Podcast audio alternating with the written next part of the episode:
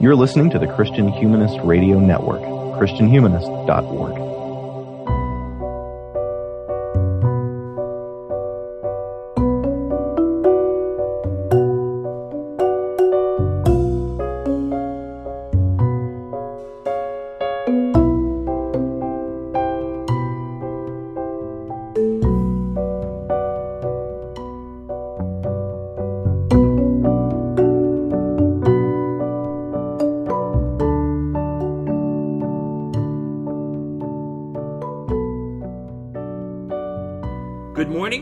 afternoon, good evening, wherever you may be. This is Edward Song, and I am a associate professor of philosophy at Westmont College in Santa Barbara, California. I'm also one of the hosts of the City of Man podcast. But this is not the City of Man podcast. I'm pleased to welcome everybody to the latest episode of Core Curriculum, the Christian Humanist Radio Network's continuing series on the core texts of the Western canon. Today we are discussing Book 6 of Plato's Republic. And joining me today, towards that end, is Jay Eldred, who teaches high school history in New Bern, North Carolina, where he lives with his wife, Crystal.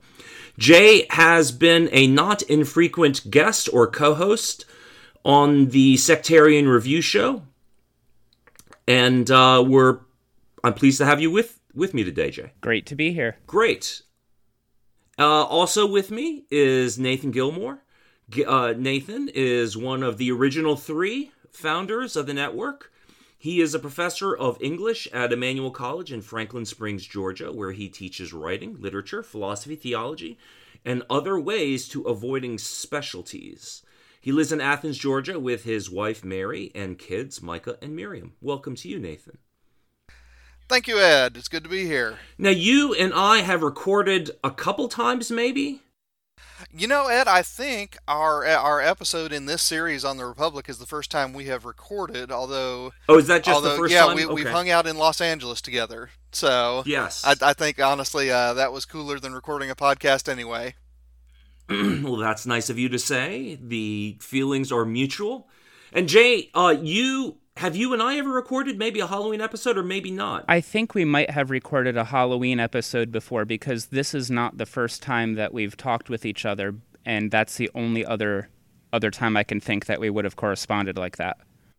Yeah, okay, so that would have been more than a year ago. Right. But you and I, as far as I know, are the resident marathoners in yes. the Christian Humanist Radio Network. Yes, we are. Um, I just finished my fifth back in November, and for whatever reason, decided that it would be a good idea to do another one in March. So we'll see how I, it goes. I, I strongly affirm that. I am of the belief that it takes so much work to train for marathons that the thing really to do is train and then just to keep running them so you basically don't have to ever train anymore. but speaking of marathons, um, today we are discussing Book Six of the Republic. Faithful listeners of the series will remember that in Book Five of the Republic, Socrates and others are discussing the rearing of children in the Happy City, and he begins, they begin the discussion of how and why philosophers need to be the rulers of the city. And so now, here in Book Six, we're continuing that discussion of philosopher kings. Philosophers, as lovers of wisdom, are the most qualified people to rule the city. And because philosophers love truth, they are most virtuous and therefore most capable to rule. Sadly, Socrates and the others agree that they don't know many philosophers who they actually would describe that way. And then they have a discussion of why that is, and also why the few truly virtuous philosophers who they know are deemed useless by their societies, sadly. And then at towards the end of book 6, they take up a discussion of the form of the good as that is the most important thing to be known, and they be- begin a discussion of it that will continue into the next book. But uh, here, anyway, Socrates deploys two well known analogies that of the sun and the line to try to illuminate the nature of the good. So that's your quick little overview of Book Six. But then I thought we would dis- jump in and begin by having a little discussion about what Socrates says about philosophers in general and their role in ruling the the Kallipolis, the happy city. Um, So, can I just ask generally and see if people have thoughts on this? P- part of it is for me is that in in some ways the uh, you know the English word philosopher carries with it certain kinds of connotations. I have to say that the the thing that I loathe more than anything else is like uh, getting on on, on an airplane and you say hello to the person next to you. And uh, I'm the kind of person that likes to disappear into my own little special world. But before I do that, it's it's usually exchanging the usual pleasantries. And then they ask me what I do, and I have to say that I'm a philosopher, which is just the worst thing in the world. Um, but uh, Socrates certainly means something very specific about what it is that a philosopher is. So, do you guys have thoughts on Socrates' account of what it is that makes a philosopher a philosopher? Well, one interest, uh, the interesting thing, Ed, is that even in the Greek here, there seems to be some equivocation on what that noun means because uh, I believe he's talking to Glaucon in Book Six. Uh, Glaucon, I mean, is very ready to say that, well, we know philosophers, and a lot of them are just utterly rotten, and the rest are useless. Whereas mm. Socrates, mm-hmm. I mean, mm-hmm. seems to mean. I know a few of them yeah, well, too. whereas Socrates seems to mean uh, not necessarily someone who is part of a visible guild, uh, so much as someone who has a certain moral disposition, right? So yeah. I mean, it would be yeah. as if uh, in you know modern so- society. Well, no, no, no, we don't have to speculate here. Uh, you know, I mean, if if someone said that I am a uh, justice for the state of Georgia, you know, we would say, okay, you're a person who goes to court and wears a robe, not necessarily that you are someone who exhibits the virtue called justice, although we would hope that you would, right?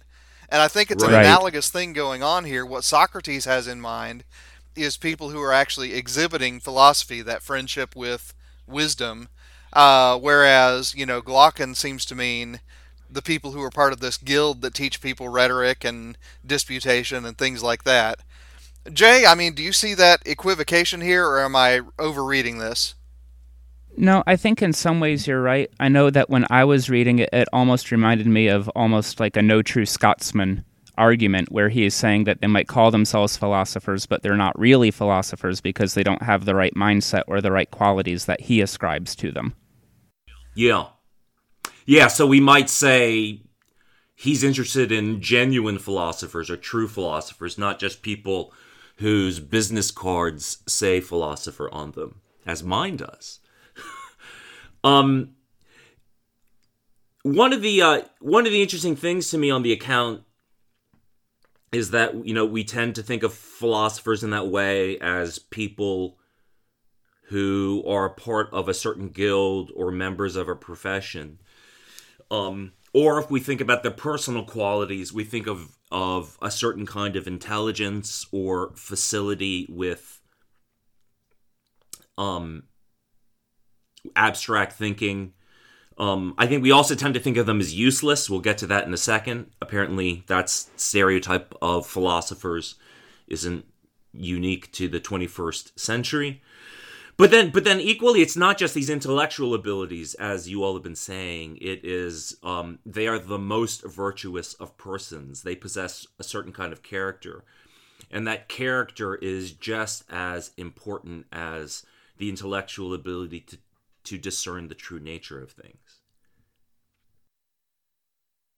Yeah, and like I said, I mean, I, I am a little bit ashamed of myself. I didn't think about this before we started recording, but I mean, I think it is analogous to, uh, you know, if someone would complain that you know the the Supreme Court justices in California were uniformly corrupt, right? Uh, I think mm-hmm. Socrates might hear that as a sort of uh, contradiction uh, if not utter nonsense, right? You know, I mean, how could they be justices and also unjust? And I think that's, I, you know, I think that moral uh, disposition is, is precisely what's on the table here. And and you know, I I've heard the no true Scotsman objection to this part of Republic, and I think that that only works if we're talking about you know true philosophers rather than two different concepts of philosopher. And, and and Ed, I feel like we talked about this when we when we did book one that we've got uh, well, and I, I'm I'm gonna blow the distinction here, Ed, but instead of having two conceptions of philosopher, we have two entirely distinct concepts of philosopher. Yeah, that's yeah, that's that's right. That's right. And certainly, I mean, you know, the all of well, chap or book 5 and book 6 are I mean, I mean he well appreciates the distinction between somebody who's out there teaching people, sophists, and the kind of person that he's that he's talking about, real philosophers, um, who are very few and far between, as we'll get to Mm-hmm. in a second. One of the things that's interesting to me here are sort of these these two qualities, you know, intellectual, well, intellectual virtue, we can say. Philosophers need to have intellectual virtue. They also need to have moral virtue. I think those two things we don't necessarily think of them going together. But for Socrates, not only do they go together, they they have to go together. That the person who's truly gifted in the intellectual way will also necessarily be more virtuous. Um which which is counterintuitive, I think, for us. And and gets at some of the um unusual ways that Plato, Socrates think about the relationship between knowledge and virtue. And Jay, I'm I'm interested in something that you wrote. We uh, we share a, a document together as we're planning these episodes, and you talked about this uh, this life of reflection actually unbalancing someone. What what what should be that balance that you're? Uh, I, and, and again, I think that you're attributing this to another school of thought that's not Plato, right? I mean, Correct. what what would be that balance uh, if it's not the life of reflection? Well, I'm not sure what it would be. Um, I do not claim to be a philosopher, but I found it interesting in all of his his claims of moderation for the philosopher that they would need to constantly be reflecting on their own life, and would would not that logically come to a conclusion that they are focused on themselves and not others, or on themselves and not the city, or are they focused on themselves and their actions in in the polis. I wasn't quite sure how to read that. It was just a just a thought. Yeah, that's interesting because I, I, I do remember. Actually, let me say what I don't remember first. I don't remember if it was just before this section or just after this section.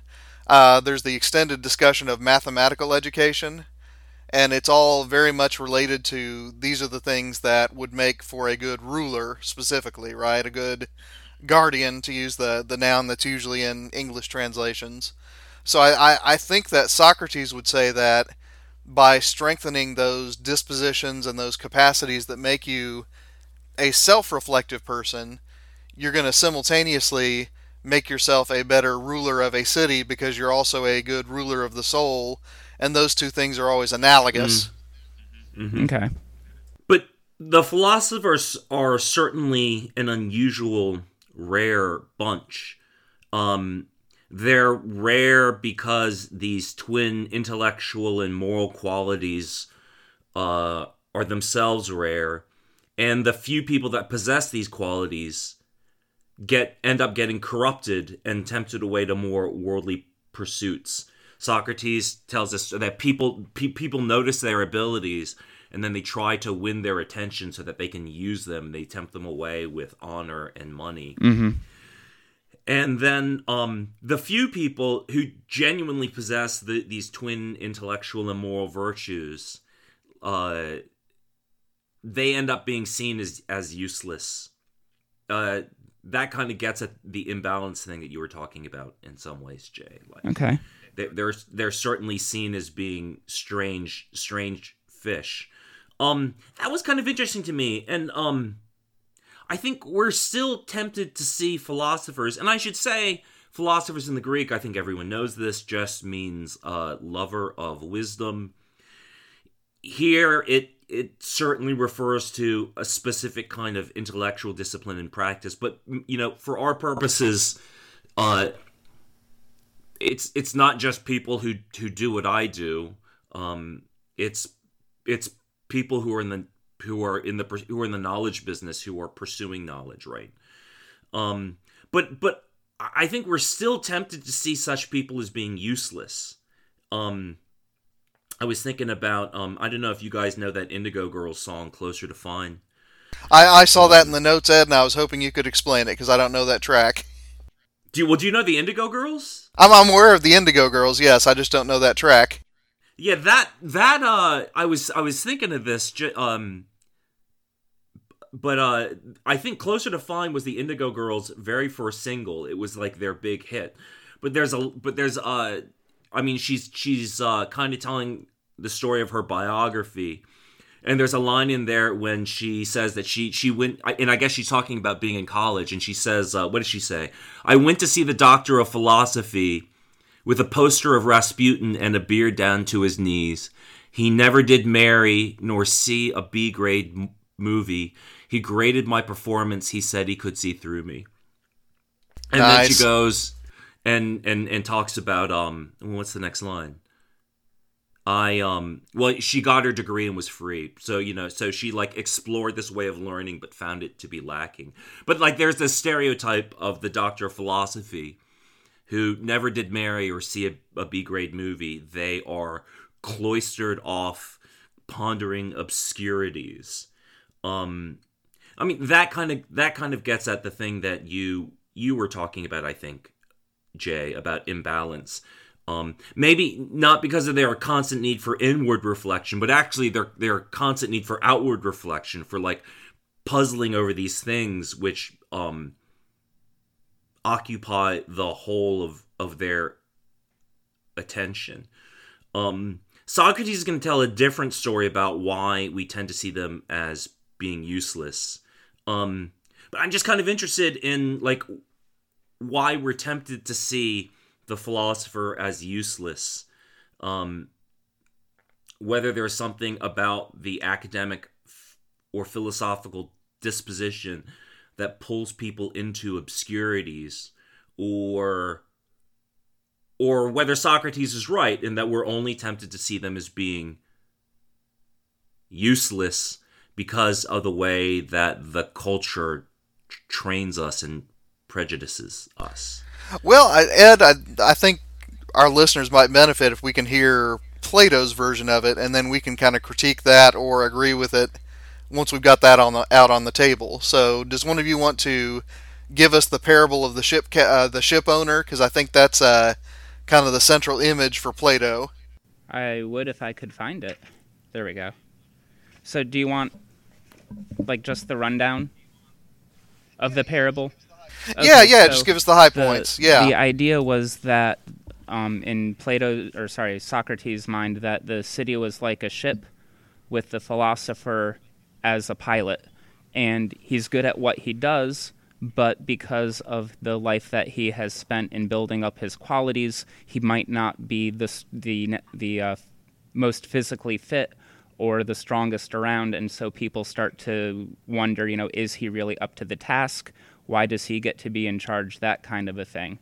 And so, just as sailors on a ship might mutiny against an aged captain, so do the people of the city. Um, then, you know, competition gets ruthless. You've gotten rid of, you've gotten rid of the captain. You have a power vacuum who's going to make it to the top, and eventually you have a strong man make it to uh, make it to the top to lead the city. And he might not be bad necessarily, you know, he um, going back to the ship, he doesn't sink the ship, he doesn't run it aground, but he doesn't do a good job either. And soon they find themselves into more difficulties than they had before because they don't understand the nuances of of what the philosopher's been doing. Right, and, yeah. and just to add a couple details to that, the strong man that Jay just narrated uh, is one who doesn't see very well and doesn't hear very well, so you have to get right up in his ear uh, to actually make him uh, exert his strength. So I mean, uh, in in my mind, and you guys can correct this if I'm reading it wrong. Uh, this is an allegory about democracy, right? Because the the power of the vote, so to speak, uh, only responds if you are pandering to it. Uh, it can't really see anything resembling a big picture. Uh, but it's the people who are the best talkers rather than the best thinkers that tend to get uh, the attention of the masses. I mean, is that is that a decent reading of that allegory? Yeah, I mean, they come to power because they're strong, and they are, in fact, good at getting things done. But they have no knowledge of that which is true and good and beautiful and just. So they don't know how to navigate. They know how to sail, I guess you could say, but they don't know how to navigate. Right, right. right. And this harks back to uh, Socrates' definition of wisdom as the ability to see how the parts of the big picture fit together, right? Uh, the masses uh, are only able to see very short distances, unlike the navigator, who actually orients himself to the eternal stars, right? So Yeah. the navigator, by definition, uh, draws orientation or derives orientation from the largest possible picture in this parable, whereas the strong man literally can't even see all of the people there.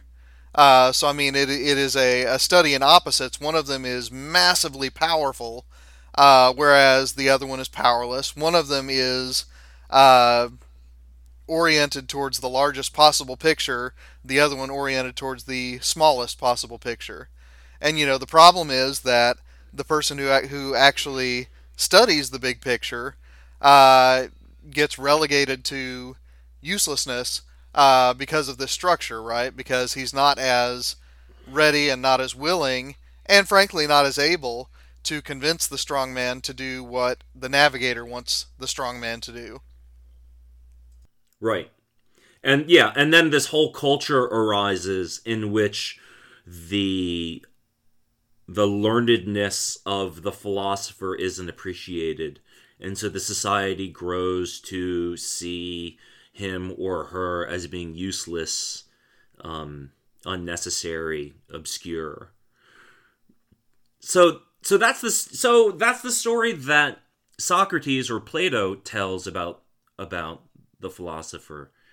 Um, but but it's interesting to me because yeah. So you know, is is that right? Um, or are there other things about the philosophical disposition that pull them away from from practical things? Take a swing at that, Jay. I'm trying to wrap my head around the question. I would be inclined to agree with it. When I was reading this, the parable, I was thinking more of the uh, populist movements of the late 1800s, early 1900s, and maybe even now.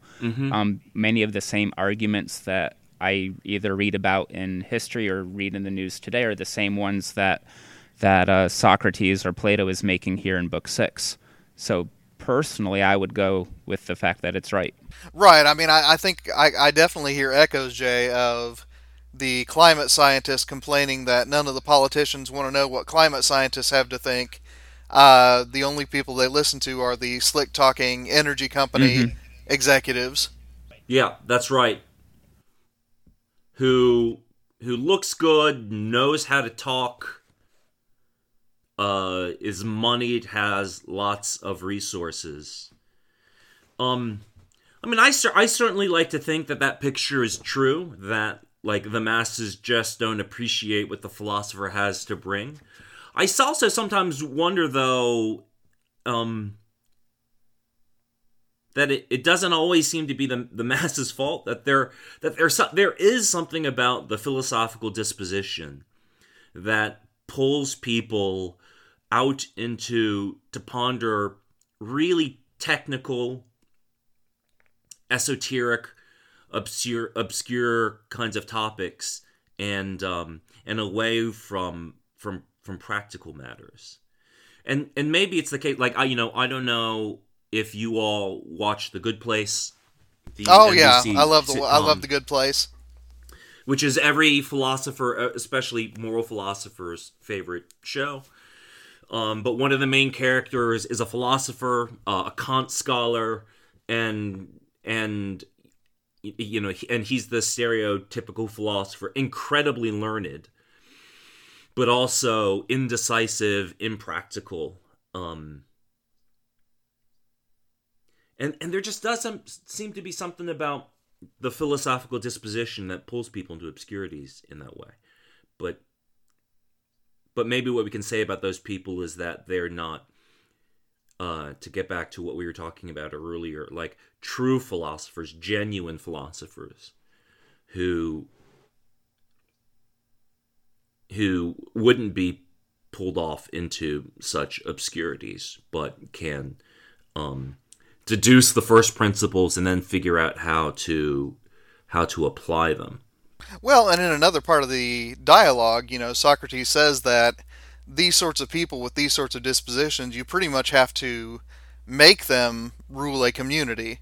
Uh, you know, they would prefer to be thinking about the true and the good and the beautiful, uh, which frankly you don't have a whole lot of time to do when you're dealing with trade guilds and military discipline and economics mm. and all of these sorts of things, right?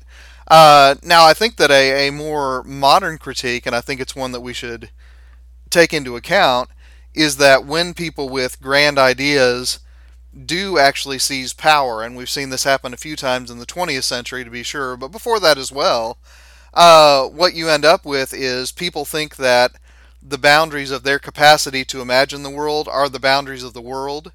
And so anything that doesn't fit within those boundaries of their own imaginations, there is a historical tendency uh, to become murderous with that power because they want to eliminate those things that don't fit their ideas, right? I mean, this is the uh, classic, you know, critique of all kinds of modern totalitarianisms, right? You have this grand idea about how society should work, and anything that keeps society from working the way that you want it to work, you destroy, right? Uh, and now I, I don't think that Plato as a writer or Socrates as a character, you know, has the capacity to imagine a modern, you know, totalitarian state with gasoline engines and radio communications. And I don't think that's a shortcoming of him as a writer. Uh, but I do think that it's a, a set of questions that we have to face on this side of the 20th century that Plato doesn't have to face that side of the 4th century BC. Yeah, I mean he's he's dealing with a, a different set of problems. Um, and you know, haunting the whole book. I mean, maybe almost literally on every page are are passing allusions and references to what's going to happen to Socrates. Um,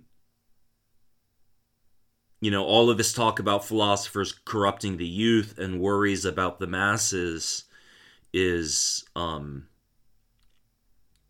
uh, the abuse of power, people not respecting the true philosopher, the powerful wanting to get rid of them you know all of that all of that is lurking in the background. Um but but you know but it's but it's interesting and um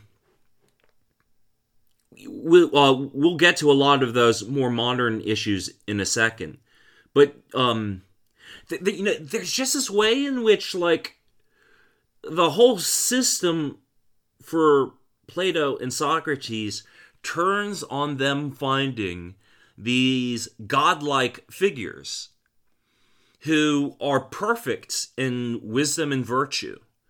And we're just going to give it all to them, and they're going to solve their problems. And they're going to both be, you know, geniuses, philosophers of the highest order who can sit in their ivory towers and contemplate the universal truths. And then they're going to come down from their towers, and then they're going to actually institute it all. Right. The, the dialogue begins. Yeah, the dialogue begins with the line, "I went down." Yeah. Right. And um and you know and and it's it's interesting because Socrates himself, Socrates, so he he obviously is the paradigmatic philosopher, and um well I guess it's in this book. He I mean he even talks about how um his his his daimon his guardian angel, as it were, has always saved him from engaging in politics. You know? So Socrates himself isn't the man to do this work. And um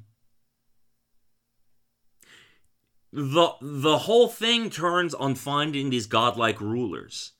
And uh one wonders if if any of them can really be found. Although he does have checks on that, right? I mean, because first of all, there's a plurality of philosopher rulers, right? He always talks about them in mm-hmm. the plural. Yeah, There's- that's right. There's never a single absolute ruler. And then beyond that, I mean, you have some very, uh, I want to say, absolute checks on what they can do and what they can't do, right?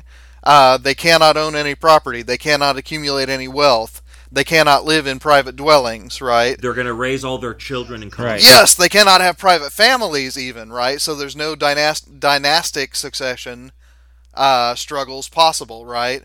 So, I mean, I, I, I, like I said, I mean, I am torn because uh, I do have a hunch that these things would do some work, uh, but I, I also share Plato's own pessimism, which I won't steal from whoever's doing book nine. That'd be me. Oh, that's you. Okay. uh, I won't steal Jay's thunder then, because Plato is is I think supremely pessimistic about how well that's going to work, and I'll let Jay talk about that when time comes. Well, thank you. Yeah, so there is this this kind of this paradox of like, well, this is what it would look like. This is how we could do it, but but it ain't gonna happen. Um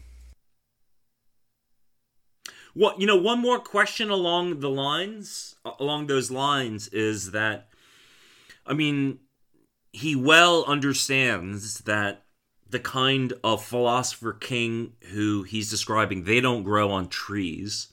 We're only going to get them if we give them this incredibly specialized education which kind of runs into this view of his that um so much of what makes people good or bad is wholly on the basis of their education. Um i sup- you know i suppose there's both nature and nurture because there certainly is this sense that like some people just have these particular kinds of gifts. And when we discover that in them then we're going to like pluck them at an early age and get them into the system and train them up. But um certainly there's this incredibly strong view that um vice just arises because people get the wrong kind of the wrong kind of education. Um and that we could solve all of these problems just by instituting the right the right kinds of systems. You guys have thoughts on that? Um Well, reading it as an American, I mean, I I'm always conflicted about this part, Ed, because on one hand, constitutionally, uh, if you read Article Two of the Constitution, which you should, uh, anyone over the age of 35 can be elected president. But historically, in fact, uh, you know, a, a grossly disproportionate number of our U.S. presidents have at some point been educated at Harvard. So, I mean, you know, we have some strange hybrid of this system where you are groomed into positions of rulership, and then a formal principle that says that, you know, by definition, uh, it's open to any citizen. Uh, So I, I, you know, uh, I, I, I have a hunch that if you studied history carefully enough, as I nod towards our historian on this episode, you could probably find those kinds of contradictions all over the place. Could you not, Oh, Jay? yeah. You- There, of course, you'd have to ask me on the spot, and so now every single example has flown from my mind. But yeah, you're right. Sorry about that. It's it's okay. Yeah, but so I mean, it, it's true that like a disproportionate number of our political leaders come from the small circle of elite institutions. The same is true of like leaders in business. You know, I, it's a big part of a lot of famous CEOs. Uh, narratives that like they were at Harvard but then they dropped out. Um uh I think of that blood company, the um Oh yeah, I know uh, what you're talking of- about. What, what's her name? Elizabeth something. Part of her narrative is that, you know, she was at Stanford. But so it you know, it's certainly the case that these elite educational institutions um play a role in the shaping and training right? But it's and and and that narrative nods towards this view that like oh well these these are the best and brightest. These are the smartest right? But in fact what's really driving that it's not the fact that they are in fact the best and brightest but the fact that like these places are the avenues of power and privilege.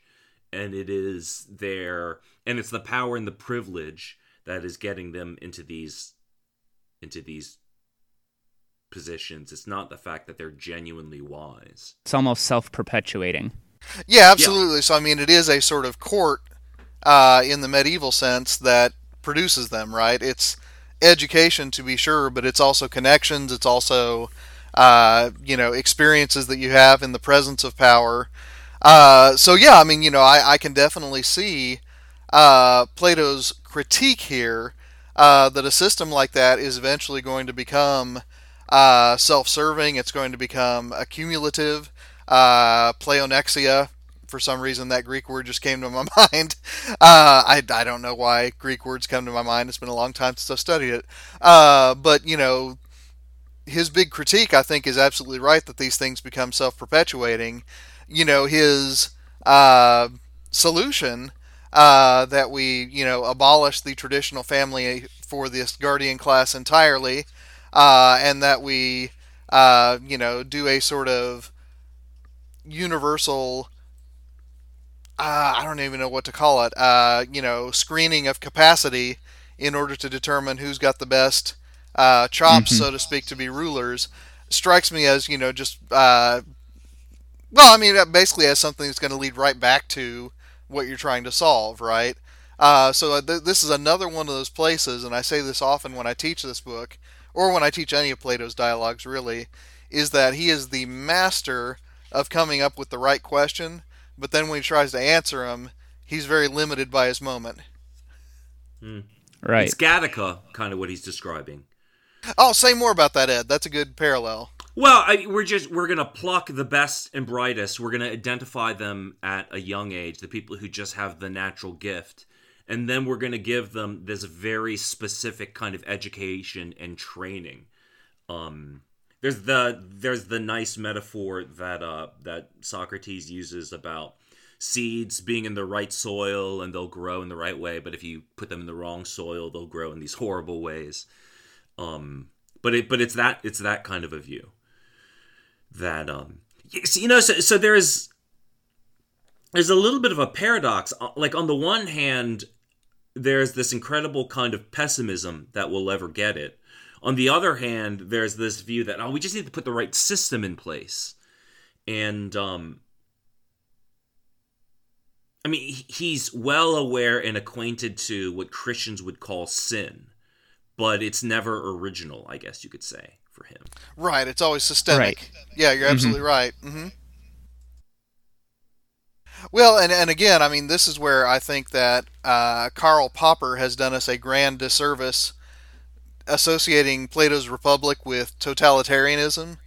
Because if you look at, you know, the proposals that he actually sets forth, uh, he already has uh, to use a, a very anachronistic phrase, checks and balances built into it, right? Uh, so the idea is if someone stops exhibiting the properties of a philosopher, philosopher meaning person with a certain moral disposition, we have mechanisms for removing them from those positions, right? But even then, uh, he's very pessimistic, and I'm going to keep resisting the temptation to steal from Jay here. Sorry, Jay. It's okay if if, if it slips, it's fine. well, um, we've obviously been making a lot of allusions and references to the relevance all of this to contemporary politics. So maybe we should just jump in and and and talk about it. Um uh, Nathan, well, you you raised this earlier. You were interested in this temptation to read our moments post truth disposition into Plato's critiques. Um, but um, you know, what are the ways in which, and and obviously, the similarities between the issues that Plato is talking about are um very relevant to our own. But like, you know, what uh, what are some ways in which our current situation is similar to and different from the kind of dynamic that Plato is talking about between um, experts and the masses. Well, well, one of the interesting things is that Plato is writing in the wake of, even if not in the midst of, uh, a much more thoroughgoing democracy than ours, where things can shift much more rapidly. Uh, ours is a relatively stable two party system. And I say relatively stable because in the age of Trump, who knows what will happen next week, right? But, uh, you know, what's interesting about our moment that is very different from Plato's moment is that there's not a thoroughgoing suspicion of experts, but there's always a sp- suspicion of the other party's experts, right? Uh, when party affiliation becomes sort of the chief identifying marker, uh, then you can tell who the Democrats are because they are suspicious of what economists have to say, and you can tell who the Republicans are because they are suspicious of what the climate scientists have to say. And each one will accuse the other side of ignoring uh, what the experts say, right? I mean, you know, all during the George W. Bush years, I remember very well. Uh, because I'm old enough to remember the George W. Bush years. Uh, you know, the constant refrain and complaint from the right was these Democrats, you know, should just listen to what the experts say, and by that they mean the economists. Uh, but now uh, we actually had, you know, I, I, feel like within the first month of Trump's inauguration, a march for science. And, you know, what it seemed to be protesting was that the other side wasn't heeding what experts had to say, right? Uh, so it's interesting, you know, I, I, always like to speculate, you know, I look at my uh, WWPD, what would Plato do bracelet here, uh, and, you know, I wonder uh, what he would make of the fact that the suspicion of experts is not pervasive, but it is instrumental, it is weaponized. Uh, and I, I, have a hunch that there'd be another dialogue that Plato would write there, but I, I wouldn't want to try to write it myself. Jay, what would you add to that? I would add to it. I think that we also see, as in Socrates' day, people are arguing over what actually constitutes the public good. We see that especially with um, in recent weeks with President Trump saying, you know, he can't be he can't be criticized or he can't be impeached because he's done all of these good things for the country. Now we can debate if those things are actually true or if they themselves are good. But it comes back to that idea is is someone who is themselves of low moral character capable of doing something good for the city. Right, and then I mean, if I can just tag on to that, Jay, I mean, there's also the question of what constitutes moral character, right? Right, right. because I mean, there is a sort of uh, Nietzschean strain that's always been there in people like Rush Limbaugh, uh, but who has, you know, which has, and I'm going to borrow one of Michael Farmer's metaphors here and say it has metastasized uh, in, you know, the current sort of populist right uh, to where moral virtue becomes the willingness and the ability uh, to ex- exert one's will uh, on one's opponents, right? So, I mean, mm-hmm. it's not that uh, Trump is, and I use Trump, but I mean, there's other examples as well. Uh, it's not that, you know, Trump is good because he's willing to do terrible things for the sake of good ends. The willingness to be terrible is itself the moral virtue, right? Mm-hmm. Uh, and I mean the same thing, you know. Uh, and I'm going to get in trouble here because every time I I note that you know people pick up each other's bad habits. I get accused of moral equivalence, but so be it. Uh, you know, it's it's not a coincidence. I think that the grand heroes of the other faction two years later were a group of young congresswomen uh, who were willing to you know say some things that I'm not going to say on the Christian Humanist Radio Network uh, about the other side, right? right? So I mean, uh, I won't say that both of them are inherently bad that way, but I'm going to make a platonic move here and say that um, the worst habits uh, that we detect in the other side uh, tend to get picked up by our own side, but then we justify them saying if we don't do this, then we fall behind in this arms race. And, you know, uh, it, it all comes back to, you know, something like what Thrasymachus was saying that justice becomes merely what serves power, right? And Socrates, I think it's interesting, uh, stands aside from that, right? Uh, and again, he's not working with a two party system necessarily, unless there's a part of Athenian history that I'm missing here. Uh, but he wants to say that there should be something transcendent here. There should be something beyond the simple grasping for power, uh, the simple ability to exert one's will in the community. There should be a reference to eternal things. And again, I, I am conflicted, Jay, because I always want to say, yes, that should be our aspiration. and Plato's critique is right on target. But man, as soon as he suggests something concrete to address it, I, I I'm I'm off that train. Right. You? Oh, I'm the, I'm the same way. I think that he, like you said earlier, he asks the he asks good questions, but it's almost as if he doesn't put his own thoughts through his own process. Yeah, I think that's right, and it might be just because he hasn't had time to. He's, you know, the character Socrates, maybe not the writer Plato, is coming up with these things on the fly, right? Right. Uh, so, I mean, you know, my way of reading that is that Republic was never meant to propose good answers. It was meant to propose answers, and then the role of the text, as it, you know, is disseminated and as it travels and as it goes out into the world, is to encourage us, the readers, uh, to offer our own critiques and then take the next step dialectically and come up with more answers. Yeah, so uh, you know, I th- I think I want to defend Plato a little bit on this. By all means, Um, do Ed. and and so part of it is situating it in the particular political situation of the day. So it, it is a democracy, but it but but not of the kind that we would look at and say it's a democracy, right? So it's it's ruled by um vote and consent, but who's in the room, right? It is only a certain kind of aristocratic male Oh, to be um, sure. I, I, and Ed, what I was trying to get at is not that it was a pervasive democracy in that more people got to vote. That's absolutely not true, and I thank you for that correction. But rather that it's a lot more fluid because, I mean, at least in the histories that I read, because the assembly doesn't really have parties in the way that you Yeah, know yeah, yeah, the sure, Roman for Senate and certainly the U.S. Senate has parties. You have a lot more possibility of radical swings from day to day. Sure. Right. Sure. There's no gridlock, in other words. Yeah. and maybe we need some. I suspect though that it was it was it, you know that it broke up into these coalitions around certain certain kinds of leaders. Maybe in that way it's more like a parliamentary government in which you have like lots and lots of different different parties and factions. I guess that's true. But- and, I, and I guess now that I think about it, Ed, most of the histories I've read are by people who don't much like democracy, like Herodotus, and so are going to highlight, you know, the the ways that democracy is insane. Mm. But for sure, you know, wh- whatever they decide, that's that's what they that's what they decide. But but the point is that like, um, it's I don't know a few hundred people or maybe a few thousand people who are in a room in a hall in a forum, you know, debating debating these things, and um.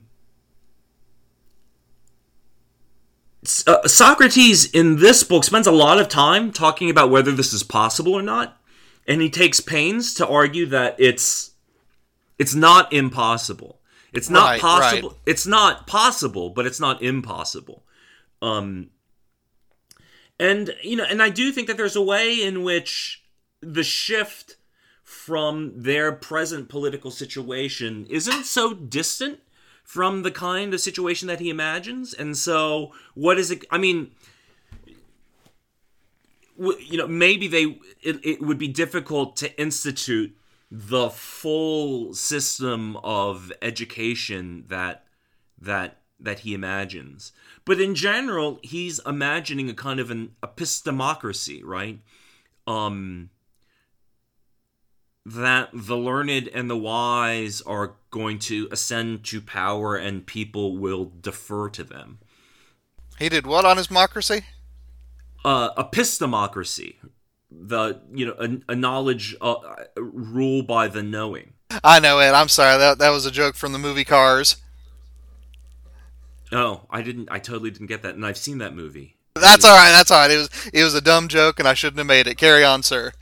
Um, well, you you get my point, and so. I, I'm certainly a lot of the specific institutions that he has in mind to put all of this in place are, um, really specific and weird in some ways, but a little bit more generally. I, I mean, he's talking about a system of rule, a, a technocracy, right? Of of experts, um, very rarefied class of experts, I guess. But but you know that idea isn't so that generalized version of the idea isn't isn't so crazy. Um, but you know, do but do we want even that? You know, do we well, yeah, want a system? And, and again, I always keep reaching for American parallels, Ed. But I mean, this reminds me of sort of the the fit that you know I hear pitched uh, whenever a politician, whether it be Donald Trump or whoever else, uh, Elizabeth Warren, let's pick you know one of the DNC candidates, uh, proposes something that is against the Washington consensus, right? Mm-hmm. There's this notion out there, at the very least, in our rhetoric, uh, that you know there are certain ways that those who know stuff know that government should be run, and anyone who you know defies those things uh, is partaking in a kind of destructive madness. Um, Jay, do you see that happening as well? Yeah, a little bit. I was wondering if we're going to go with rule by the knowing, who are we going to classify as knowing? Say a little bit more about that. Um, again, if we're going to be talking about the difference of ideas within the city, what one person quote knows might be something different than what another person knows, and I guess to go to the current situation, we could put in climate change or something like that. Um, you know, are we going to judge them based on what they think or believe about one particular area? Are we going to pass some kind of, you know, I, in the in book six he talks about passing the philosophers through many uh, all kinds of tests at various stages of life to make sure that they are keeping up with the with the ideal of a philosopher would we do the same kind of thing like you can't run for president unless you you know pass this standardized test or something like that. Well, yeah. Um, h- how about this a little bit more generalized version of that? Like, do do we want to elect political representatives on the basis of their expertise? Okay, well, we say based on their expertise, and I have to ask, what what are we going to classify as expertise? Expertise in politics, in running a business, in building a house because there's oh, there's many different kinds of expertise. What one person is an expert in is not what someone else is.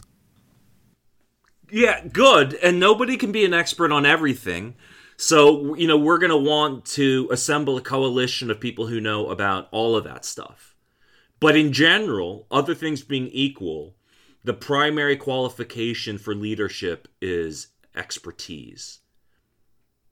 Is that what we want? I think again, this is one of those places where Plato raises an interesting question, right? Because he uh, he doesn't only suggest; I mean, he actually lays out a virtue called wisdom, right, Sophia, uh, that you know is the ability to see how the parts of a large system fit together, right? Uh, mm-hmm. And I mean that that does strike me as you know something that we still look for in public officials, right? I mean, I, I can I, I can't just imagine, but I can remember uh, critiques of political campaigns that say that they are so focused on this one thing that they ignore how, how it will affect these other things, right? So, I mean, something resembling uh, Plato's Socrates's notion of wisdom, I mean, seems to be operative in the way that we do politics even now. Yeah. Yeah. So I mean, it, it is expertise, but it is also intellectual virtue, and I don't think that's gone away. I mean, has it? Um, I mean, hasn't it? Well, here's the thing. I mean, what you have, and again, I mean, this is where I think the two-party system really is the most interesting variable here. Uh, is that you have two sides, each accusing the other of lacking wisdom because they are so focused on what they regard as a secondary matter, right? Uh, so you have, you know, the critique of the businessman president uh, as someone who is so focused on cutting deals and, you know, making uh, productivity rise that he ignores the other elements of the bigger picture that are more ultimate than productivity and money. On the other hand, you have uh, the critique of you know someone like Bernie Sanders uh, as someone who is so focused on the goal, on this abstract goal of economic uh, equality, uh, that he ignores the actual empirical variables uh, that actually govern the system and would shipwreck. There's a callback for you. Uh, that would actually shipwreck uh, any of his actual plans, right?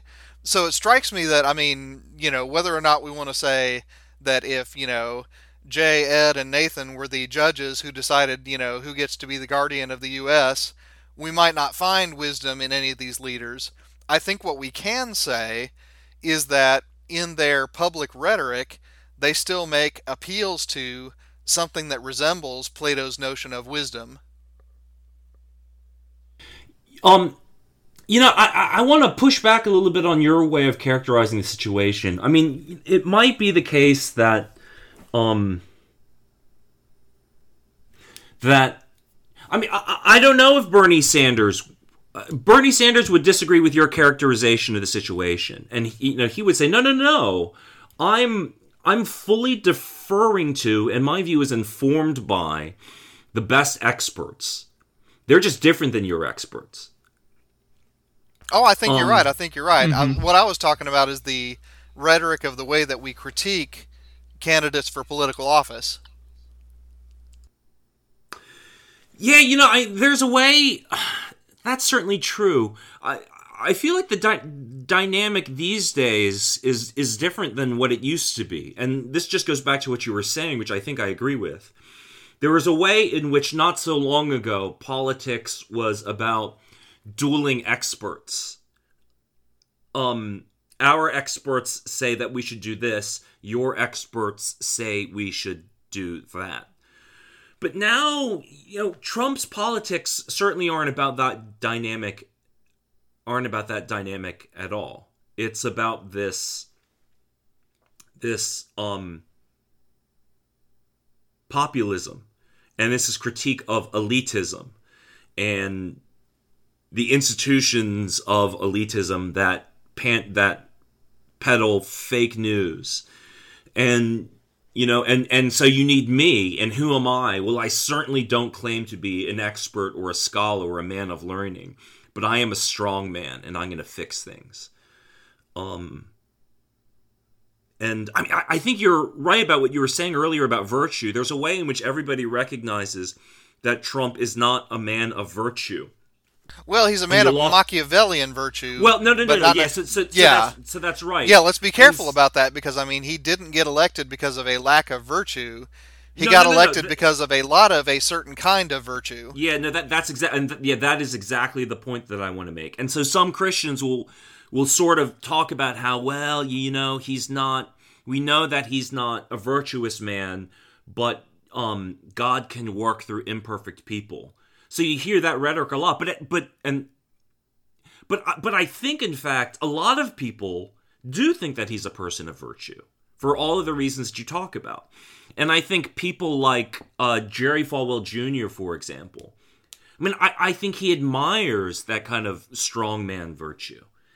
And that his enthusiasm for Trump actually isn't begrudging at all. Um, it's actually enthusiastic because I think he admires these these pagan or Machiavellian or or Nietzschean right. strongman or Thrasym or Thrasymachus virtue. I can't make him an adjective at the moment. Thrasymachus. Thrasymachus. Thrasymachus. Yes, well, that's what we'll make it. Yeah. Um. So you mentioned you mentioned this earlier, Nathan. Um, n- lurking in the background here are a lot of very 20th century worries about totalitarianism and the dangers of wiping things, wiping the slate clean, and starting and having a, f- a fresh start.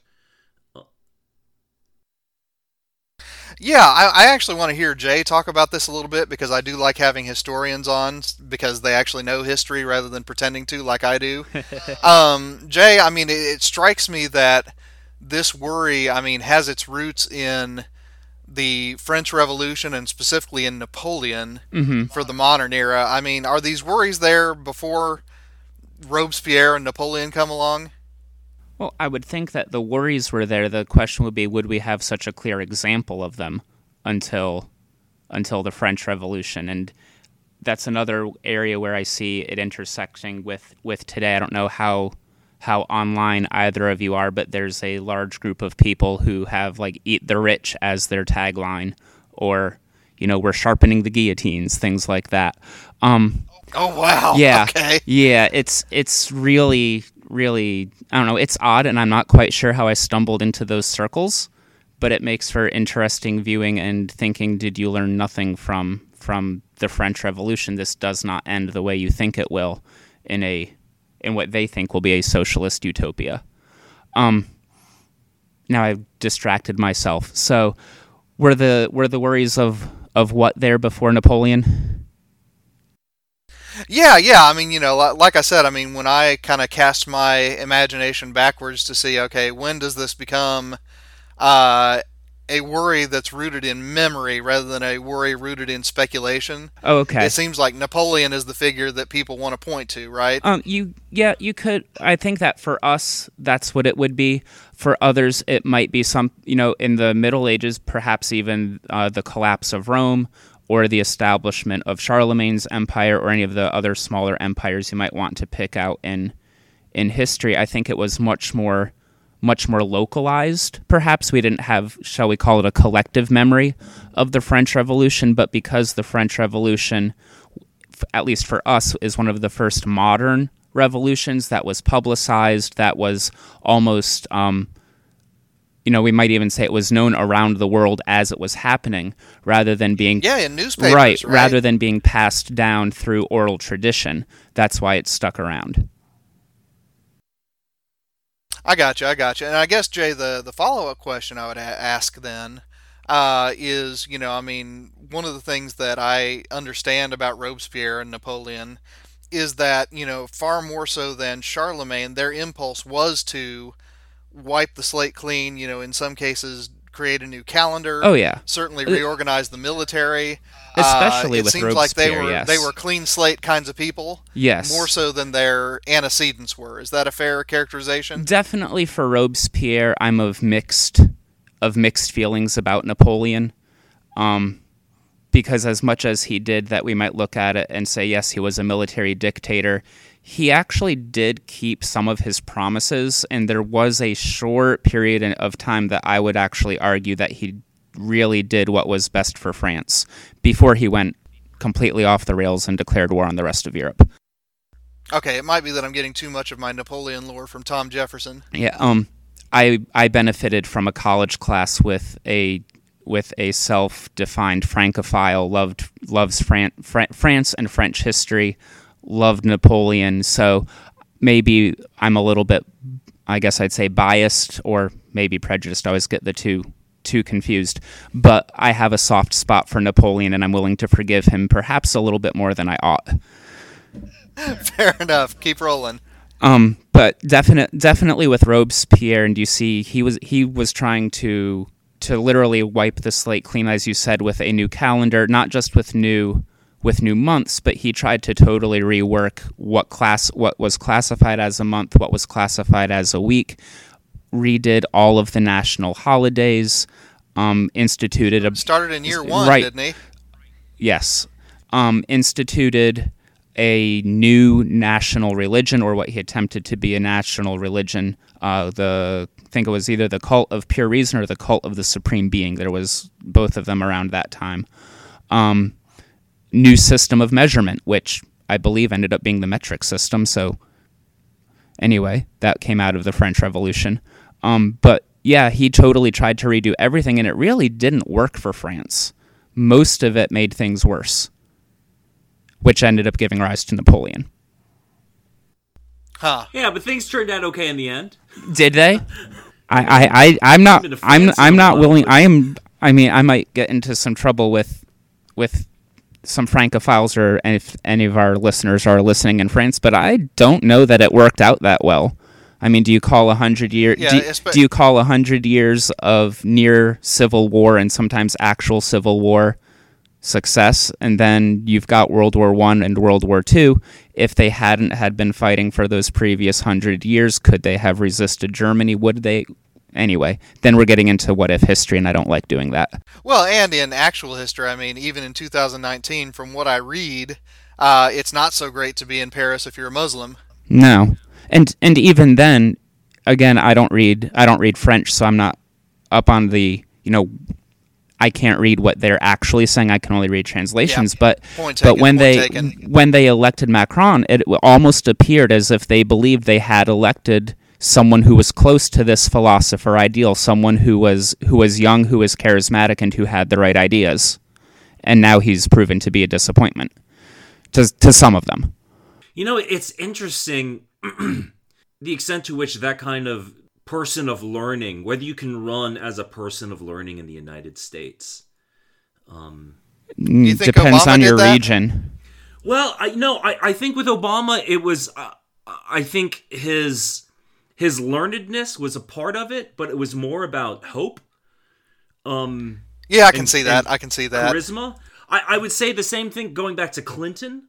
Uh, you know, I think Clinton as Rhodes Scholar, as policy wonk, that was a part of his, of his identity, but but but he didn't he, he didn't run strong on that. It was a little bit more like um good old boy, charismatic leader. Oh, sure. Right. It was Bubba who played saxophone badly on Arsenio Hall. Well, yes, yes. And um I um I, I think that um that type just doesn't play in the United States. That could No. be. That could be. I'll grant that. Um, but in any case, uh, I was gonna say one more. Oh, but uh, uh, so on the the wiping the state the slate clean. I mean, it's interesting because like that. It's interesting to read that, um, to literally read that in Book Six of the Republic, because because um, Plato uses that language or something very very akin to it. Mm-hmm. Um, the wiping the slate clean impulse seems like such a characteristically modern impulse in a lot of ways. Uh, but well, so here's another. What about the United States as an example of wiping the slate clean? That one's more interesting to me because there's such a, I'm going to say, an idolization of the Roman Republic there that I see the early American Republic as very much taking a classical uh, paradigm or template. Uh, Jay, am I am I overplaying that angle? Perhaps um, I think that there's a fair mix of idealization of Rome, but also you have to mix in the Enlightenment philosophy of the 1700s and and and that as well, because th- this is actually one of the the areas that I just got done teaching this week to to some of my high schoolers was the uh, the critical period and setting up the Constitution and how it in some ways it was modeled on Rome, but in some ways not, because we did offer a wider degree of of representation than Rome did, and even though our our voting citizenry wasn't what it is today in 2019, it was still fairly progressive for the era. Point taken. Point taken. Um, well, we have been going on for some time now and are probably getting close to the point at which we should wrap things up. We haven't talked at all about the metaphysical issues related to the form of the good, though, um, so Socrates gives two very famous uh, metaphors to refer to the nature of the form of the good. The form of the good figures is a is an important thing because it is the most important thing. It is the it is the ob- the most important object of the fall of the philosopher's inquiry. It lies behind the form of justice. It in fact lies behind everything. And so to start to unpack what the nature of the form of the good is, Socrates deploys two metaphors of of the sun as both the cause of knowledge and the object of knowledge, as well as a very complicated metaphor involving a line. Um, but maybe in some ways we can push that off since those issues get more fully discussed in Book 7 and the very well known allegory of the cave. Um, Nathan, you were you were bothered at the the division of the books and the way in which um, those discussions get cut off between book six and book seven. Yeah, and that's uh, my idiosyncratic uh, sort of peeve because I've been teaching uh, since 2006 uh, Robin Waterfield's translation of this dialogue from Oxford World's Classics.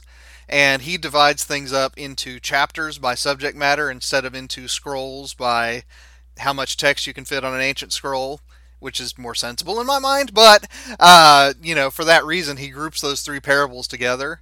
Uh, but I will say that you know, having to read the parable of the sun without immediately turning to, to the parable of the cave, it does strike me that uh, this is a mode of philosophical reflection that I think can bear some good fruit because if we think about, uh, and of course, I mean, you know, Aristotle, a generation later, gives it a technical vocabulary and calls this the final cause or the telos of a thing. Uh, what Plato's getting at here is that we can uh, we can say true things about any given entity, and maybe even the most true things about a given entity, if we start with the question, "What is it good for?" Right. So, I mean, for instance, uh, you know, we can talk about uh, the way that Thrasymachus does, uh, the mechanics of how you actually manipulate people in a democracy and how you actually convince people to cede power to you and how you can, you know, uh, assert your will in the community. But what Socrates wants to do is take a step back and say, yes, but why do we have communities in the first place? What are we after? If we don't have a notion of that, then you can talk mechanics with Thrasymachus all day long, but you're still not really going to get at why you would want power in the first place. So I mean, I, I, I actually think that you know this is one of the most helpful uh, philosophical tools that Socrates gives us in this part of the dialogue.